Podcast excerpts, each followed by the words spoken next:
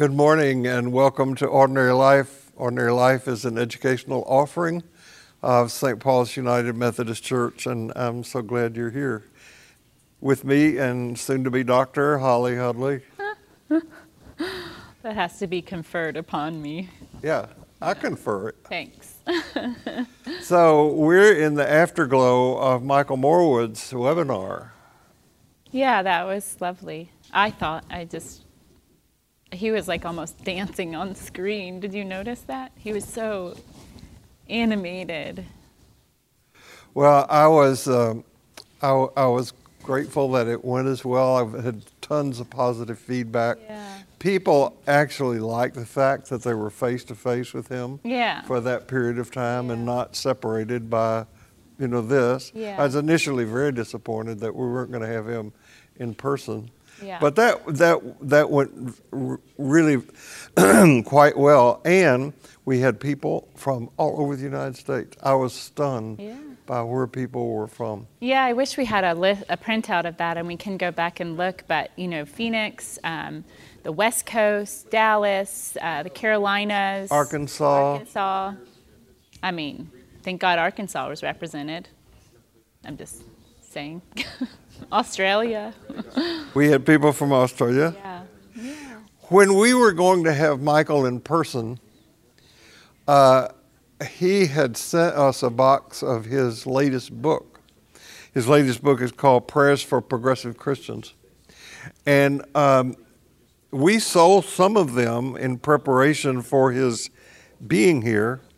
But of course, the pandemic hit, he didn't come. So we have a box of books of his. So right before we um, went on today, I went to my office and checked the box, and we have about 25 of these left.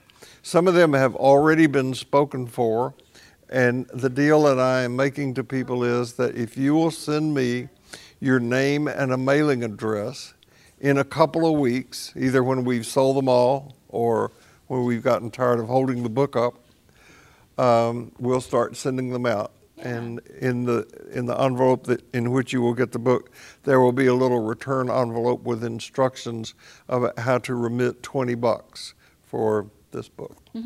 And I want to thank you for serving on the.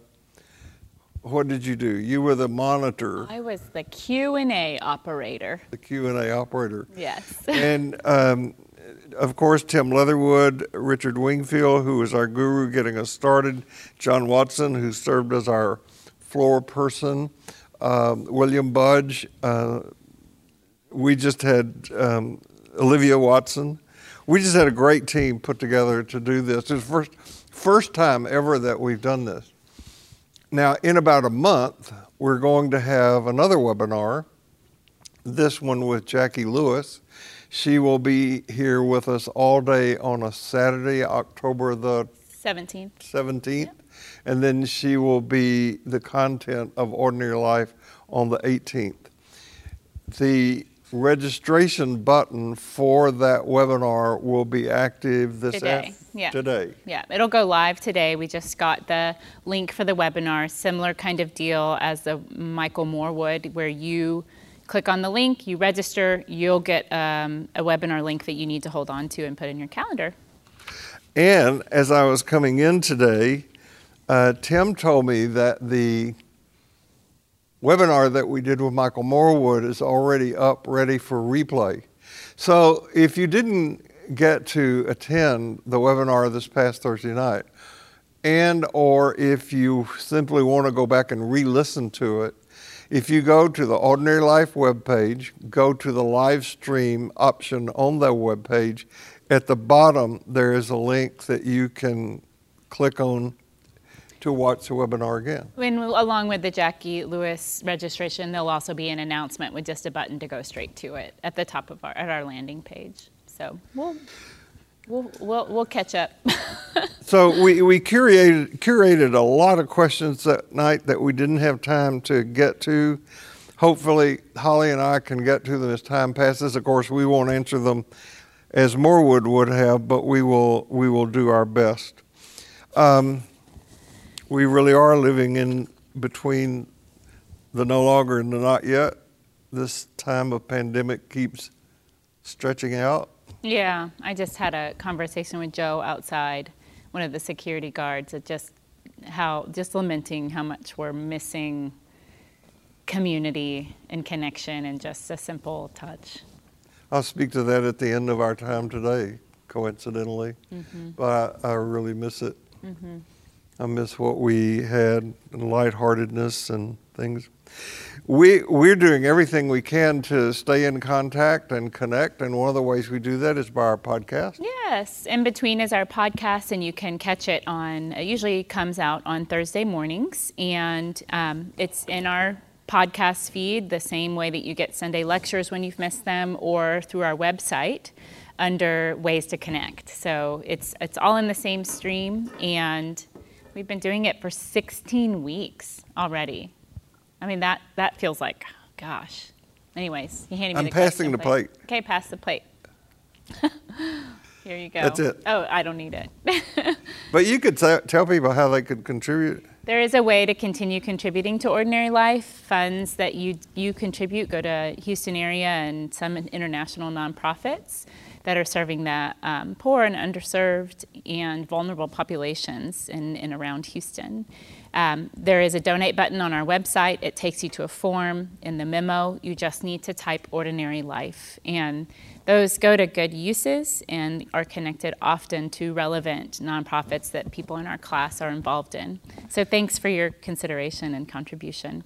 By the way, I also want to thank John and Kimberly Watson, who started the Curly Endowment that makes it possible for us to have people like Michael Morwood and Jackie Lewis. And after the event on Thursday night, John came to me and said, I think we ought to ramp it up. Yeah. I think we ought to have more people this way. So, um, since we have somebody scheduled in almost a month, it'll probably be after that. Uh, maybe after the first of the year, but we're going to start reaching out to other people to see um, who we can have. At any rate, uh, no matter who you are, no matter where you are on your spiritual journey, you are welcome here. I miss people saying that in unison. Hmm.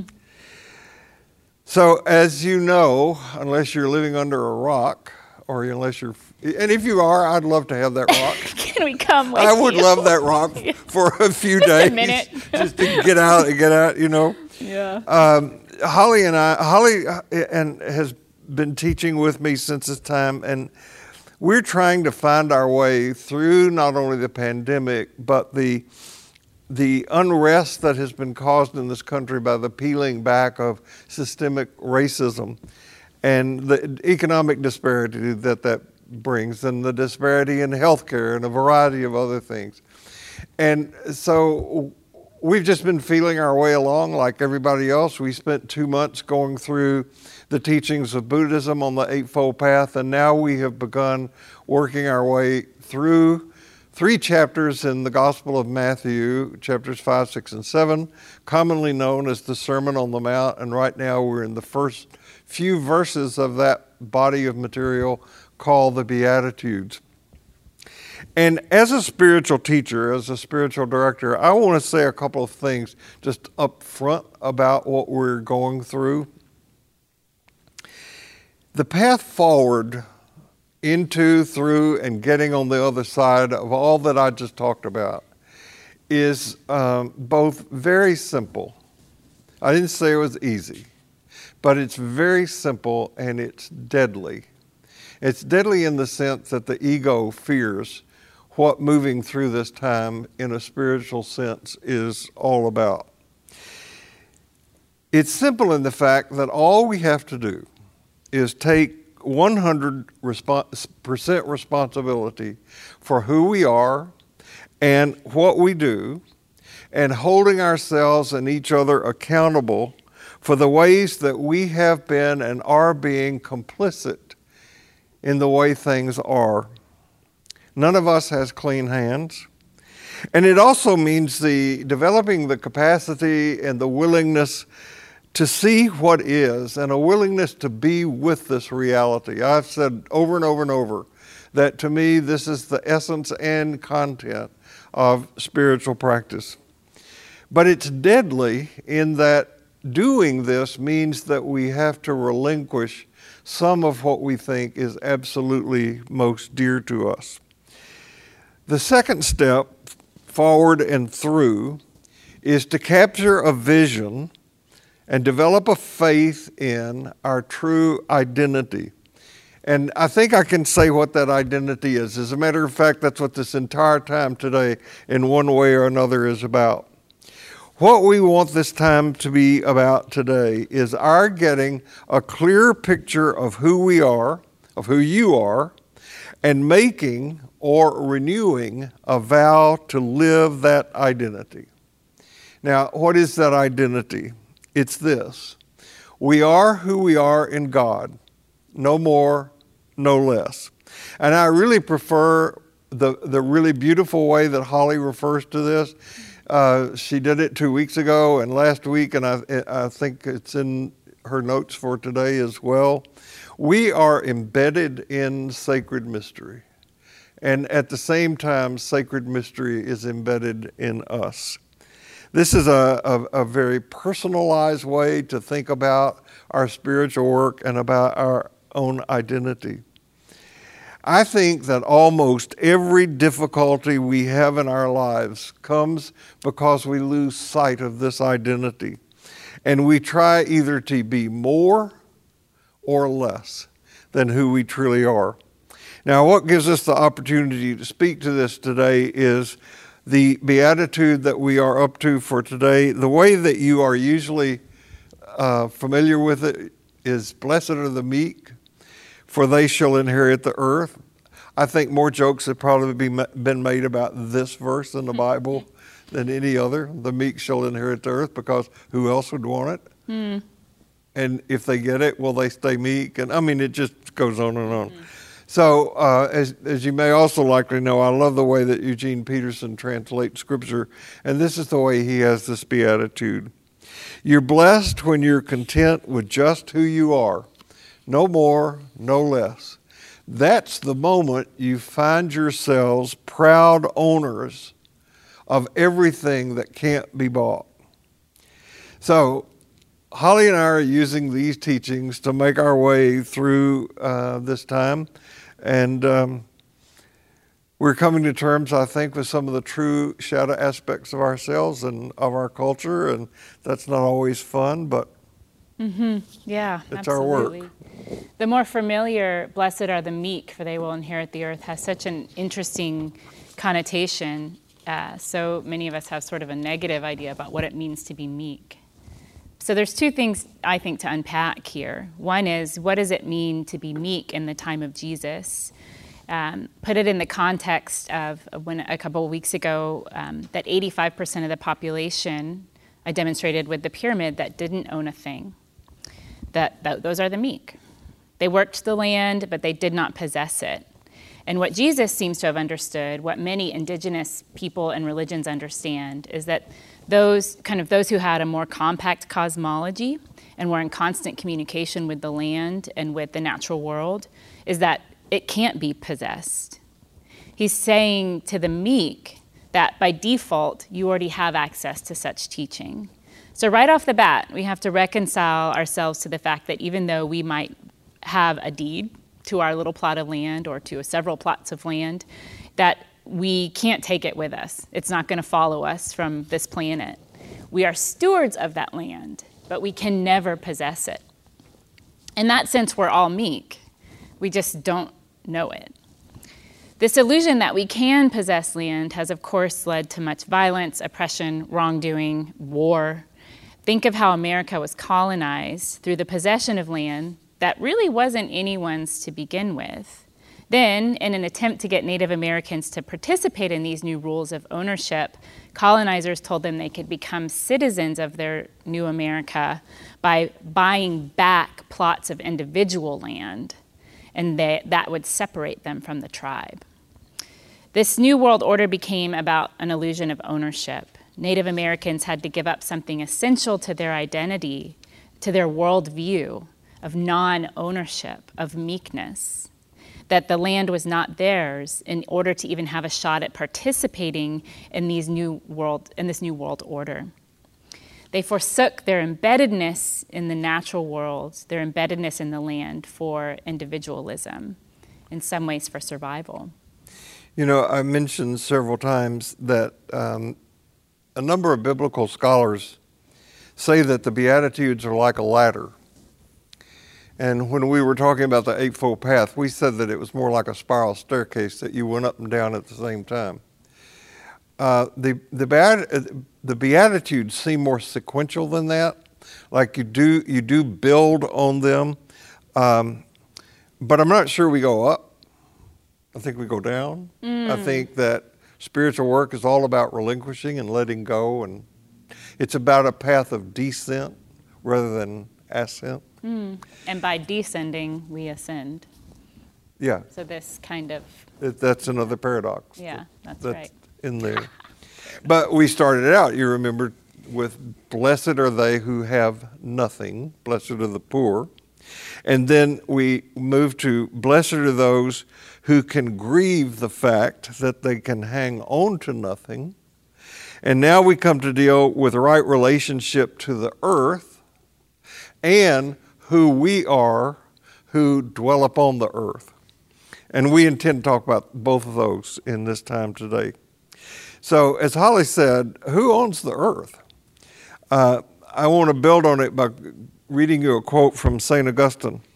He warned, You who wish to possess the earth now, take care. If you are meek, you will possess it. If ruthless, it will possess you. So, working to possess a chunk of earth now is to walk on a path of deception over and over in history. We have been shown that the possessive end up being possessed. It's almost impossible to avoid that. You know people whose possessions possess them. I cannot tell you how many times over the years I have seen, after the death of a parent, usually the last in a generation, the, the surviving generation nearly come to blows over an inheritance that they thought was theirs and they end up in the process of fighting about it, disinheriting themselves. John Dominic Crossan, Jesus scholar, was the first one I think I heard describe Jesus' teachings as what the world would look like if God ran the show. In such a world, God owns everything, and we are stewards of that. Now, in our worldview of capitalism, we're taught to live by the values of this worldview that forms the bottom line, and in the process, we can easily lose sight of that which truly matters. After the death of a very wealthy man, someone asked, I wonder how much he left. Hmm. And someone responded, He left it all. We are who we are in God, no more and no less. Yeah. I think to know how we view God, as you say, you know, we are who we are in God, no more, no less, to know how we view that, how we view others, has everything to do with, with how we view ourselves. Right. I believe you said that before. Right. And, you know, I'm not so sure which came first, if we um, had a view of God and then ourselves, or a view of ourselves and then we create our view of God. I, I sort of think it exists in this bi directional flow a permeable membrane, I think, if you will, between the two, where both identities, both concepts are fueling one another.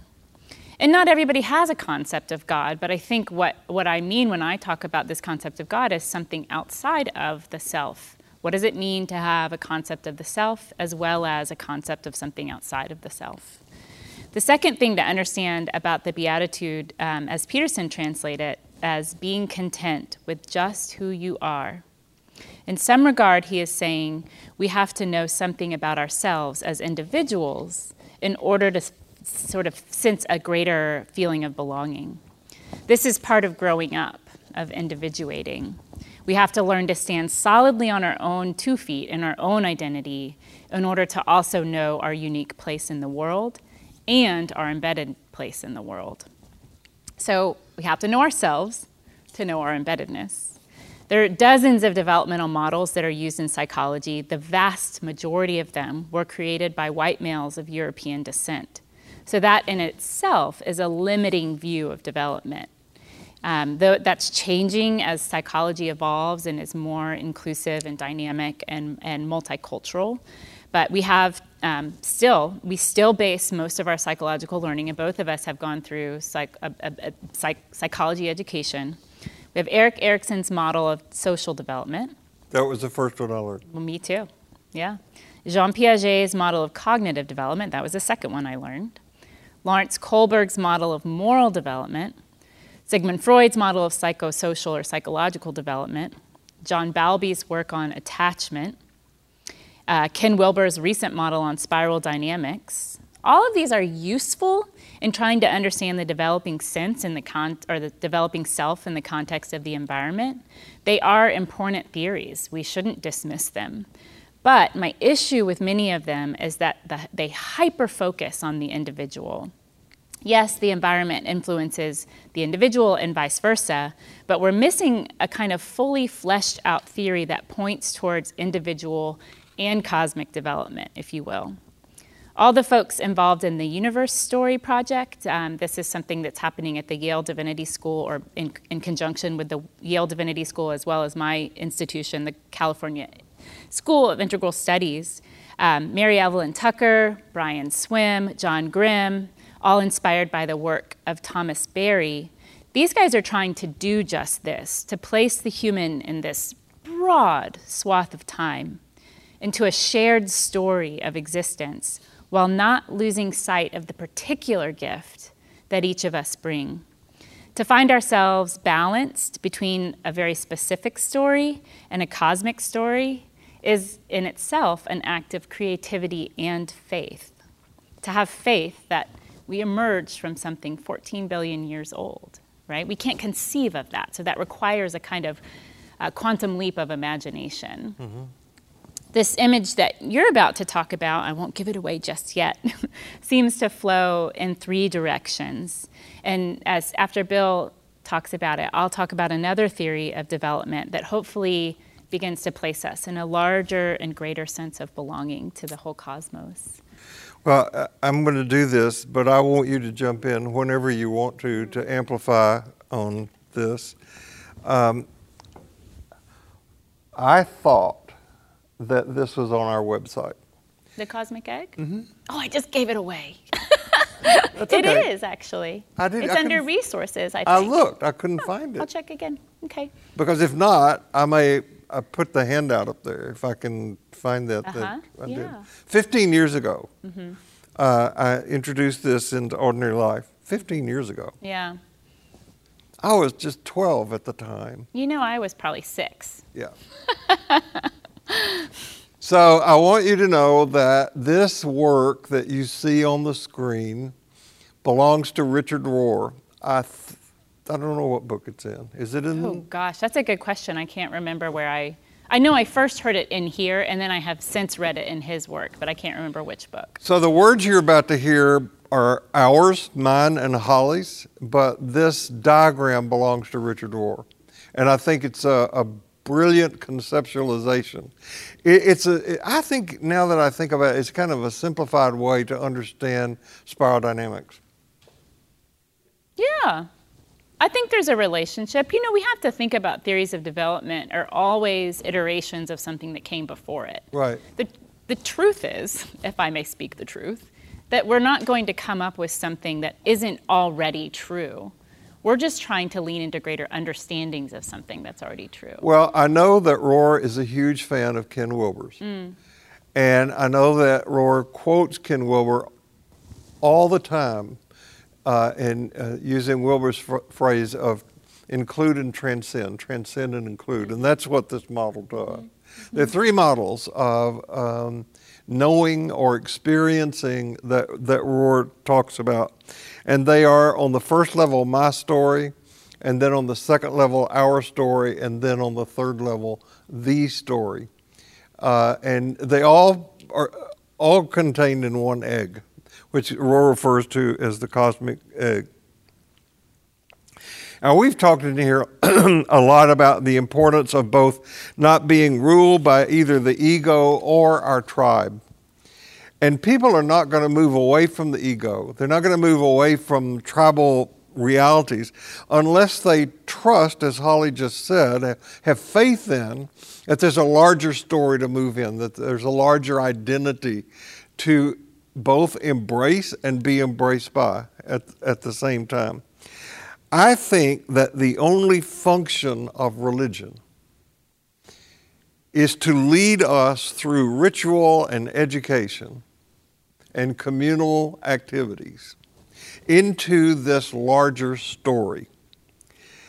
Um, if I define our identity as who we are in God, no more, no less, uh, and since the word God is so problematic, let's do call it sacred mystery for just the moment. If your religion isn't, or your religious practice isn't helping you both to experience this identity and express this identity, then I wonder the value of your religion or your religious practice.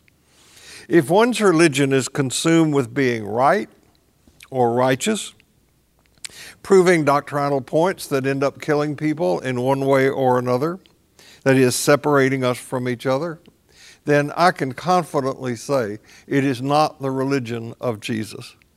The religion of Jesus is about love. And love is about recognizing yourself in the other. There's an old maxim in psychology you're going to allow somebody to love you only to the degree that you love and know yourself. Mm-hmm. And you're only going to know and love yourself only to the degree that you allow someone else to love you. There is again that paradox, that that I, I thou conundrum mm. about how we find our meaning in the middle of that work. Um, this is not an easy task, but it is the great need of our time. Um, the work of compassion shows us this. In her book, a, In a High Spiritual Season, Joan Chittister has a wonderful spiritual practice that works well with cosmological evolution and evolutional cosmology. And it will help you have a more personal and personalized experience of and relationship with sacred mystery. So here it is, and this is, I'm quoting Joan Chittister now. Try saying this silently to everyone and everything you see for 30 days. I wish you happiness now and whatever will bring happiness to you in the future. I wish you happiness now and whatever will bring you happiness in the future. I wish you happiness now and whatever will bring you happiness in the future. Chittister said if we said that to the sky, we'd stop mm. polluting. If we said it when we see ponds and lakes and streams, we would stop using them as garbage dumps and sewers. If we said it to small children, we would have to stop abusing them. And if we said it to people, we would have to stop stoking the fires of enmity around us. Beauty and human warmth would take root in us like a clear, hot June day. We would change. She must live somewhere else. I don't think we look positive in a clear, hot June day here. But we so all fall for the lie that the way we do it is the right way. And uh, rather than sing it, there's a much larger story that each of us is a part of. And if we're going to rebuild the society in which we live, we're going to have to rebuild ourselves. And I think having and living an understanding of this cosmic egg is one way to do this. Now, you notice that there are three containers of meaning, and healthy people and healthy religions embrace all three unhealthy people and unhealthy religion, or maybe I should say unwise and unskillful people and religions, usually honor only one level, and in doing it, ironically, they dishonor that very level. Now, the first story you see, the first level is my story, the one that says, This is me, this is, this is who I am. I think probably no part of my teaching has had has given some people so much trouble as when occasionally I stand and say, This is not me sitting here. Mm, this is an illusion or a projection. Well, it's a role I play. Yeah. Yeah. And I hope I play it with integrity and effectively, but it's not me. It's not my identity. You do play it with integrity. You know, one of the gifts that we, thank you. Thank you. One of the gifts that we have living in this present age is that we have the luxury of fabricating these stories about who we are. In earlier times, people were so focused just on surviving that they didn't have time to go off and find themselves. Actually, we don't find ourselves, we create ourselves. Mm. But this first container, this is me container, is made up of all the things we think make us special. And many people in our culture live their entire lives at this level. They are what they've done or what's been done to them. They are what they have or what's been taken away from them. They're easily offended. They're fearful. They're often pretentious. Watch three hours of commercial television and you will see this arena acted out. In this entertainment arena, trivial, trivia and drivel are driven to the, the level of art form. People sometimes pour tons of resources and energy into maintaining this container of meaning. It's futile, of course, it won't last. And when Jesus said, if you want to save your life, you must be willing to give it up, he was talking about a willingness to move beyond this container of meaning. Daily spiritual practice ought to be aimed at precisely this goal I am who I am in God, no more, no less. The second container, called Our Story, has to do with the tribe that we're a part of. Now, most of us are members of several tribes. We're a member of our family, of our state, our nation, our region of the country, our political party, our religious affiliation. And it's from this container that we draw our myths and our symbols. It's from this container that patriotism comes from. And patriotism is very, very, very different than nationalism. They're two different things. Now, if a person never contacts the third level, a person's gods come from the level of our story. People who see God and country together are stuck at this level. They don't see that this way of thinking is both idolatry and it's heresy. It was Oscar Wilde who said, A thing is not necessarily true just because someone dies for it. Now, almost all of human history has been driven by the loyalties that people have to this level of meaning. And, and you might notice that what one tribe wants to be true for itself, it often doesn't want to be true for another tribe. Governments and religions can begin to think that if something furthers their agenda, then it's legal, it's moral. If something opposes it, it's illegal and immoral. Now, I'd love to illustrate that with our own government, but you can't talk about that in church. Hmm. So let's talk about the church. you can talk about the church in church. Church, church. yeah. Mm-hmm. A few years ago, um, the Roman Catholic Church was caught in a scandal of protecting pedophile priests. There's massive sexual abuse, massive sexual abuse. And instead of cooperating with the legal system and legitimate investigations, they blocked them in every way that they could. There was a cardinal here in the United States by the name of Bernard Law of Boston mm-hmm. who was proven guilty of criminal acts by protecting, lying about, and sheltering guilty priests. The law of this country would require that he be arrested, charged, tried, and if convicted, put in jail. Instead, the church moved him to Rome, where, by virtue of being out of the country, he would never be required to testify under oath. Mm. It's not true just for Catholics. Some would say that the same sort of dynamic is playing out right now in the United Methodist Church. There's a great conflict, has been a great conflict for a number of years in the Methodist Church, United Methodist Church, over the language in the Book of Discipline that says that we do not see that homosexual behavior is consistent with Christian doctrine or something like that. And at General Conference a couple of years ago, it was thought that we were on the verge of changing that, but it didn't happen. And there was a big upset about that, and it appears that we are going to experience yet another division of the body of Christ over something that to me seems so apparently wrong to continue to make discriminations and exclusions on the basis of sexual orientation.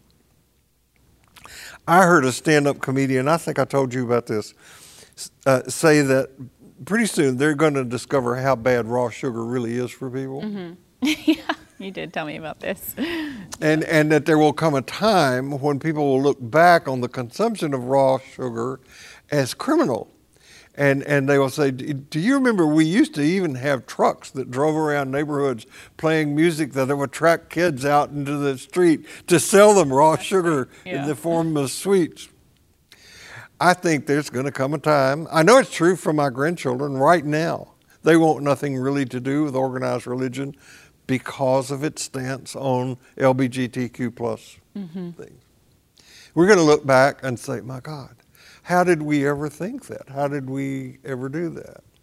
Hopefully, we're moving more and more in the position of thinking that about owning people, but we still have some de facto Absolutely. kinds of slavery oh, going Oh, definitely. Going definitely. On. It's larger today than it was during the height of the transatlantic slave trade. Shelby Spong wrote, I do not trust evangelicals to be honest when their beliefs are at risk, nor do I expect them to act in Christ like ways. My point is that many, many people are more interested in a belonging system than they are in search of the sacred. And one way or another, they lose their lives in the process.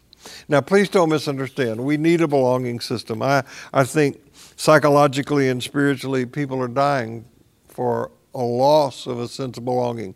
Holly and I were just talking a minute ago about how we miss the gatherings that used to happen right here. The, belonging here mattered so much. And I certainly benefit from the technology that allowed us to bring Michael Morwood here, that will allow us to bring uh, Jackie Lewis here, that allows us to have these Zoom meetings with people thousands of miles away. But it has a dark side. It separates us from physical contact with each other. And because of it, we, we don't need to come together in the ways that we do. I mean, we have a psychological need, but we can work around that. And then there is the last one, the bigger container that contains the other two, called the story. And that is simply what is. And I'm repeating myself, but you remember that all spiritual work can be wrapped up in the sentence that we need to relate to what is in an open, honest, non judgmental manner. Paying attention, developing the resources, developing the, the empowerment that comes from that. Uh, to be with it as it is, not how we want it to be. By the way, I think this is what it means to be meek. All healthy religion and religious practice honors all three of these levels of being. The third level embraces the first two, it holds them together in a sacred and mythological way. The three great monotheistic religions make this third level personal as well. I'm going to quote Rohr. Without the great stories that free us from the tyranny and idolatry of the first two stories, we remain trapped in small cultural and private worlds. Without the great patterns that are always true, we get lost in choosing between tiny patterns. True transcendence frees us from the tyranny of the I am and the idolatry of the we are. But if all three are taken seriously, we have a full life, fully human and fully divine. Now, another way of talking about the goal of this spiritual work that will sustain us during this time of pandemic and coming to terms with systemic racism is that we make this commitment to our identity as growing in freedom and, and, and love for ourselves and for other people. that we take 100% responsibility for who we are and how we relate to other people. Now, if we're trapped in either of those first two containers, we're not moving in that direction. Not only that, but we're caught in some sort of idolatry. Um, I think that people who are blind to how my story and our story got fabricated, that is, made up, I think those people become fundamentalist in one way or another. Liberals get trapped in that first dome of meaning called my story. Uh, conservatives have a tendency to get trapped in our story, tribal, tribal meaning. And both conservatives and liberals avoid, I dare say they fear, surrendering to the third level of meaning because if we surrender to that third level of meaning, we have to die over and over and over again to our constructed reality and to the things that we are so damn sure about. The person who does live, can I say damn in church? You just did. Okay. So, yes. but it's, it's, it's, it's clear that this is the problem of our time that people are so certain just like I am right now. Mm-hmm. I'm so certain. I'm so certain that this is true. yeah. But look, the person who embraces, as we would put it in Texas, the whole enchilada here, it's the saint, it's the prophet, it's the seer, it's the mystic, it's Jesus. It's what he was able to do when he came out of that experience. It's a parable, you know. He came out of that experience in the desert having been faced those temptations, and he, he said to those who became his followers, Look, I have had this experience where I know who I am. I am who I am in God, hmm. and so are you. Mm-hmm. And if we live that identity, we can change the world. It's the person Jesus described as meek. And I think the saving of the world is going to be led by these people.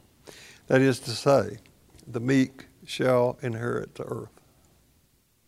One of the things that Michael Morwood spoke to so eloquently the other night was the need to take um, the story outside of the church. I think so often the church believes it is the story, when in fact it's just another sort of layer of the, story. The church exists at the our story That's level. That's right. And so, in many ways, we also have to take this language much broader than God language, much broader than church language, and just understand that talking about God and sacred mystery is a metaphor for trying to relate to the story.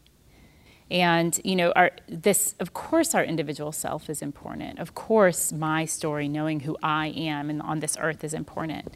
But so is what um, Jesuit priests, again, he too tried to fit the story inside of the church as opposed to the church inside of the story, but he had a lot of wisdom too. He says um, he, we need to develop what we call our cosmic sense. He says, I give the name of cosmic sense to the more or less confused affinity that binds us psychologically to the all which envelops us. The existence of this feeling is indubitable and apparently as old as the beginning of thought. The cosmic sense must have been born as soon as man found himself facing the forest, the sea, and the stars. Part of the reason it's so difficult to transcribe this cosmic sense, this greater sense of belonging, is because of the often ineffable experience of it. That's why we put God language around it, because it, it's so hard to describe. Even though it's always present, always enveloping. We cannot permanently stay in it because then we lose a sense of self. We lose the ability to even make decisions like, should I go left or should I go right here? The other day I came across this short, kind of wondrous video of a whale moving in a spiral pattern. It's called bubble net feeding, making the sounds, and we'll click on it in a second, that only a whale can make as she circled and netted for her food. The feeling washed over me so profoundly, even if only momentarily. I felt in me the sound of the whale. It fit so perfectly for kind of the sound I longed to make. And it was a beautiful feeling I couldn't name, but I felt a certain kinship with the whale. You can click on that link, build above the. Okay, doke. Yeah. Well, maybe it won't work. We can put it in a. It didn't take us off. That's okay. Oh, there we go. Well, forget it. We knew we might possibly have this problem. We had But- this. We had this problem. Yeah, it's okay. So what I what I what it is for me is that the sound of the whale has both a melancholic as well as this kind of symphonic resonant sound. And when I let that sort of wash over me, I felt I felt belonging. I think this split between ourselves and the natural world is a false split. We are of the natural world. We are experiencing it. Any view of an out there God perpetuates that split. Any view that I am not the whale perpetuates the split between me and it. So, Bill talked last week a bit about worldview, and nearly everything in our dominant American worldview supports individualism and consumerism over kinship. We are so focused on our personal happiness. Ralph Waldo Emerson, who was brilliant in many respects, a transcendentalist who was sometimes called America's philosopher, supported that through the individual, transformation could occur. In fact, he so believed in the individual's ability to think and reason him or herself into a higher place of being that he believed us to be the salvation of the world. On the one hand, he's on to something. We do have this capacity for moral, spiritual, and psychological development, and we can deeply impact the world around us. But what it loses sight of is our belonging and our place in that world, and it places individual transformation above instead of alongside everything and everyone else's. So, in other words, to focus too much on the individual is not meek at all. I love what Sallie McFague says in her book, The Body of God. The world is our meeting place with God. As the body of God, it is wondrously, awesomely, divinely mysterious. What could it mean to understand sin as the refusal to share the basic necessities of survival with other bodies? When um, I recently listened to Braiding Sweetgrass, um, it's Bill, you read it. Um, I loved Robin Wall Kimmerer's definition of indigenous. She says, and, and her, her mourning is that we've lost a sense of indigenousness to where we are. And her uh, definition of indigenous is to care about the healing of all beings, all beings, full stop. In other words, our personal well being depends on our um, interaction or relationship to everything else. So these models of development need to extend beyond personal well being and transformation into social, ecological, and cosmological belonging. We're citizens of an entire planetary system, which is overwhelming and immense. And to know this, to really know this, renders us meek or humble. And the beautiful thing is that the more we orient ourselves to this sort of cosmic belonging, to all that is, the more at home we begin to feel in our bodies, like we actually belong here. I love that definition of sin. Yeah, yeah. I also equally like that definition of indigenous when we begin to care about the healing of all things. So one of the questions that came up or comes up, it came up with Morwood, and it comes up when we talk about um, evolutionary cosmology and there not being a God out there. Um, people seem to fear the loss of quote a personal God. Mm-hmm. This is very personal. To me, it is. Yeah, well, it is very personal. Yeah. And um, I want to come back and address this more completely. Maybe I think we'll have an opportunity about three beatitudes now from for for doing this about the personal nature of God. Even when we get into next week and we talk about what does it mean to have a hunger for the sacred. Um,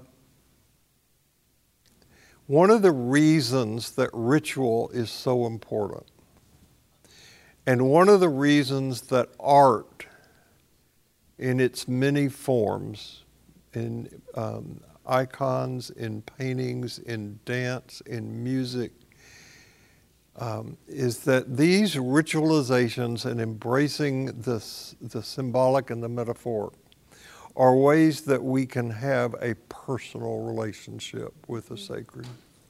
It's one of the reasons that I personally am attracted to icons, mm. but it's also one of the reasons that I think rituals are important, that prayer is important, and the way that Michael Morwood is thinking about prayer here. Yep.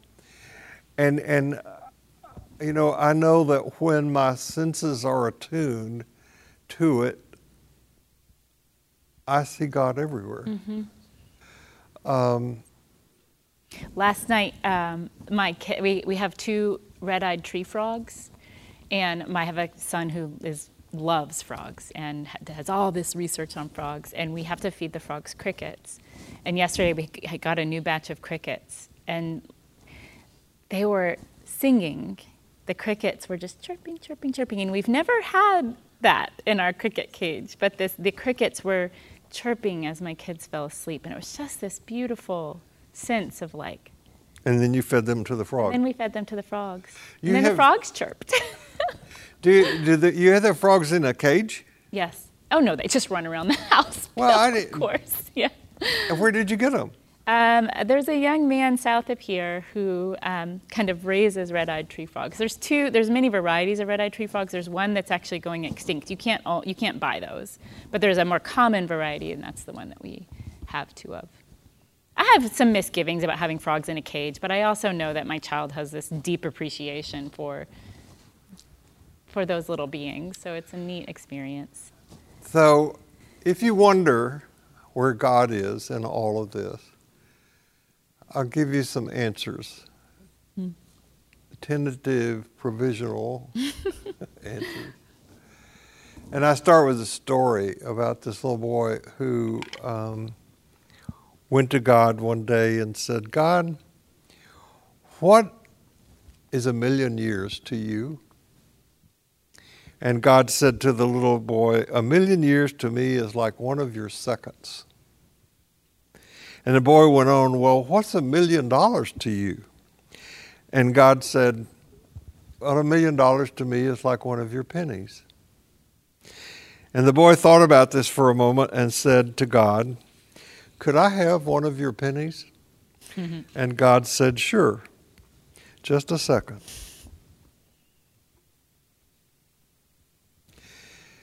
So there is a quality called for in spiritual work called patience. Being meek does not mean being a pushover. It means quietly persevering in the face of brute rage. It is a staunch refusal to lie down in submission or to rise up in violence before the forces that oppress you. What is called for in spiritual practice is patience and perseverance and that's meekness. Mm-hmm. Patience and perseverance is like water on a rock. In any given moment, it seems inconsequential, but over time, it can create something like the Grand Canyon. Meekness also means being nonviolent. Uh, another one of the Beatitudes speaks more completely about this. I'm going to leave that to a later time. But one example from our own time I would offer is the nonviolent stance taken by Rosa Parks when she refused to get up and give her seat to a white person in Montgomery in December of 1955. That's the year I graduated from high school. It was a very influential event for me. For over a year after that, black citizens of Montgomery refused to ride on a segregated bus system. They walked thousands of miles, enduring not only inconvenience but also threats and taunts and bombings. The demonstrators were set upon by dogs and fire hoses. Many were mercilessly beaten, and a number were killed, including children. But in the end, they inherited their land, partially. And all of it was sparked by a meek gesture of a tired but determined Christian lady who said, No more. Mm-hmm. So if you want to know what meekness looks like, look at Jesus. He was born in a cave. He was asked when he was asked about paying taxes, he had to borrow money to make his point. He was homeless. He let other people set the agenda. He rarely healed anyone unless he was asked. He rode into Jerusalem on a donkey, a perfect symbol for one who rejected weapons and armies. And on the night before he was executed, he got down on his knees and washed his disciples' feet. I can't imagine our president or any Caesar, ancient or modern, doing that. Hmm. Meekness means seeking to live God's will and not our own and not our tribes. So, this model of development that I want to talk about, um, hopefully we have time for it, is, is about trying to place ourselves in that context of, um, of greater belonging. And I believe that part of this is finding ourselves against a backdrop of such immensities, noting that the universe is so grand, these systems are bigger than us. We are so small. But this is both achingly beautiful because how can something so small feel so big about something, feel such passion? And it's also terrifyingly insignificant. Does our passion, does our care even matter? David Abram wrote in The Spell the Sensuous, and I've read this in here before, but I just love this quote. Our bodies have formed themselves in delicate reciprocity with the manifold textures, sounds, and shapes of an animate earth. Our eyes have evolved in subtle interaction with other eyes, as our ears are attuned by their very structure to the howling of the wolves and the honking geese to shut ourselves off from these other voices, to continue by our lifestyles to condemn these other sensibilities to the oblivion of extinction, is to rob our own sense of their integrity and to rob our minds of their coherence. We are only human in contact and conviviality with what is not human. So, the model I want to introduce is one that's been widely used by medical professionals and psycho- psychologists it's called the biopsychosocial model of disease and development. I learned it when I was in graduate school. And it, essentially says that the, the individual has, we, when, when understanding the individual, we have to take in three components their biological makeup, genetic predispositions, gender, race, etc. Their psychological makeup, this is where Erikson, Piaget, where we can uh, come in and where we can understand trauma. And their social development, which is attachment. How did they attach to their caregivers? What was their environment like? Were they fed regularly, etc.? Morality and what happens in the environment. There's lots of other things that we've learned feed into this model. But what I want to do is I, I want to take this model and say, yes, this is important to the understanding of the individual. All of these things intersect to create the one. Go ahead. But I think we have to place our individual development with a permeable membrane. So if you notice, like what I've done is I put a, a, a, dotted line around the individual, a dotted line around that sort of external circle, because there isn't, it's not a one-way thing where, where things are only coming in and impacting the individual. It's a two-way where things that the individual is doing is impacting the outer world. You can keep clicking, Bill, or you can hand it to me. Can I see the remote? Sure. Thanks.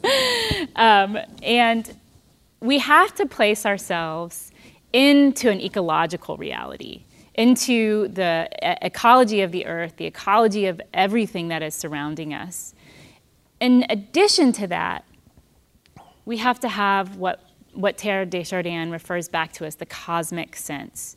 Without this, without this understanding that these three things are constantly intersecting, our individual identity, our ecological inclusion, and our cosmological origins, then we, we let go of something being fundamentally human.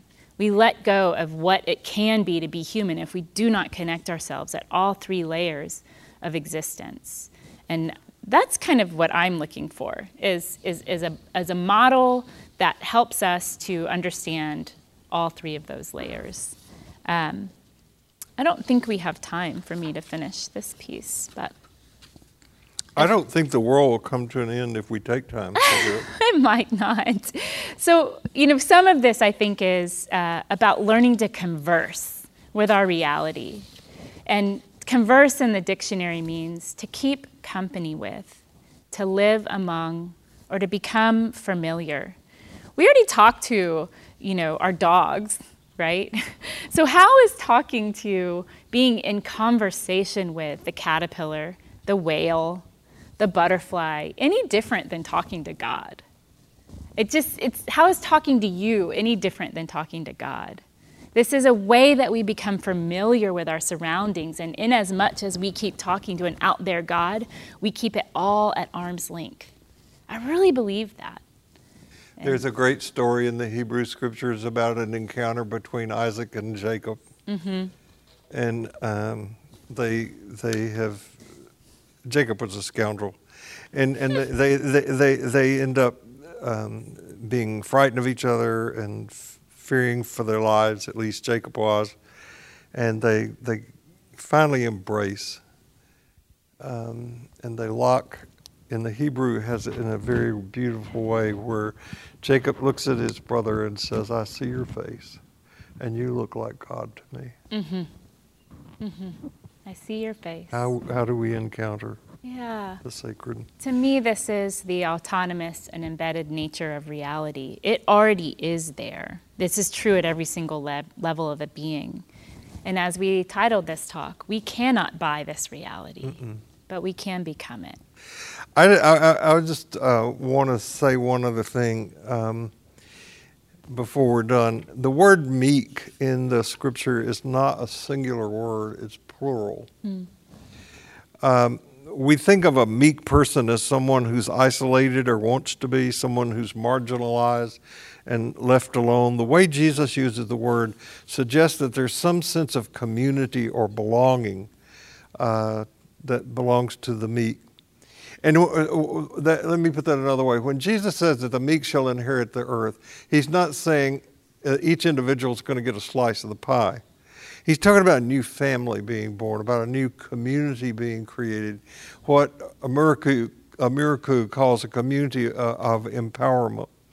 Um, when people are at the my my story or our story level, there's always got there's always an agenda, competing and, and comparing.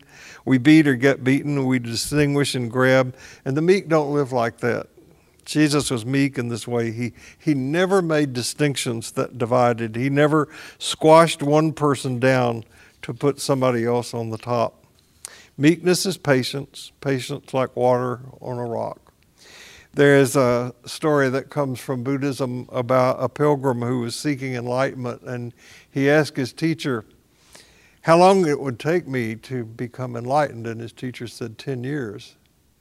And the man was stunned by this, and he said, But what if I work really, really hard?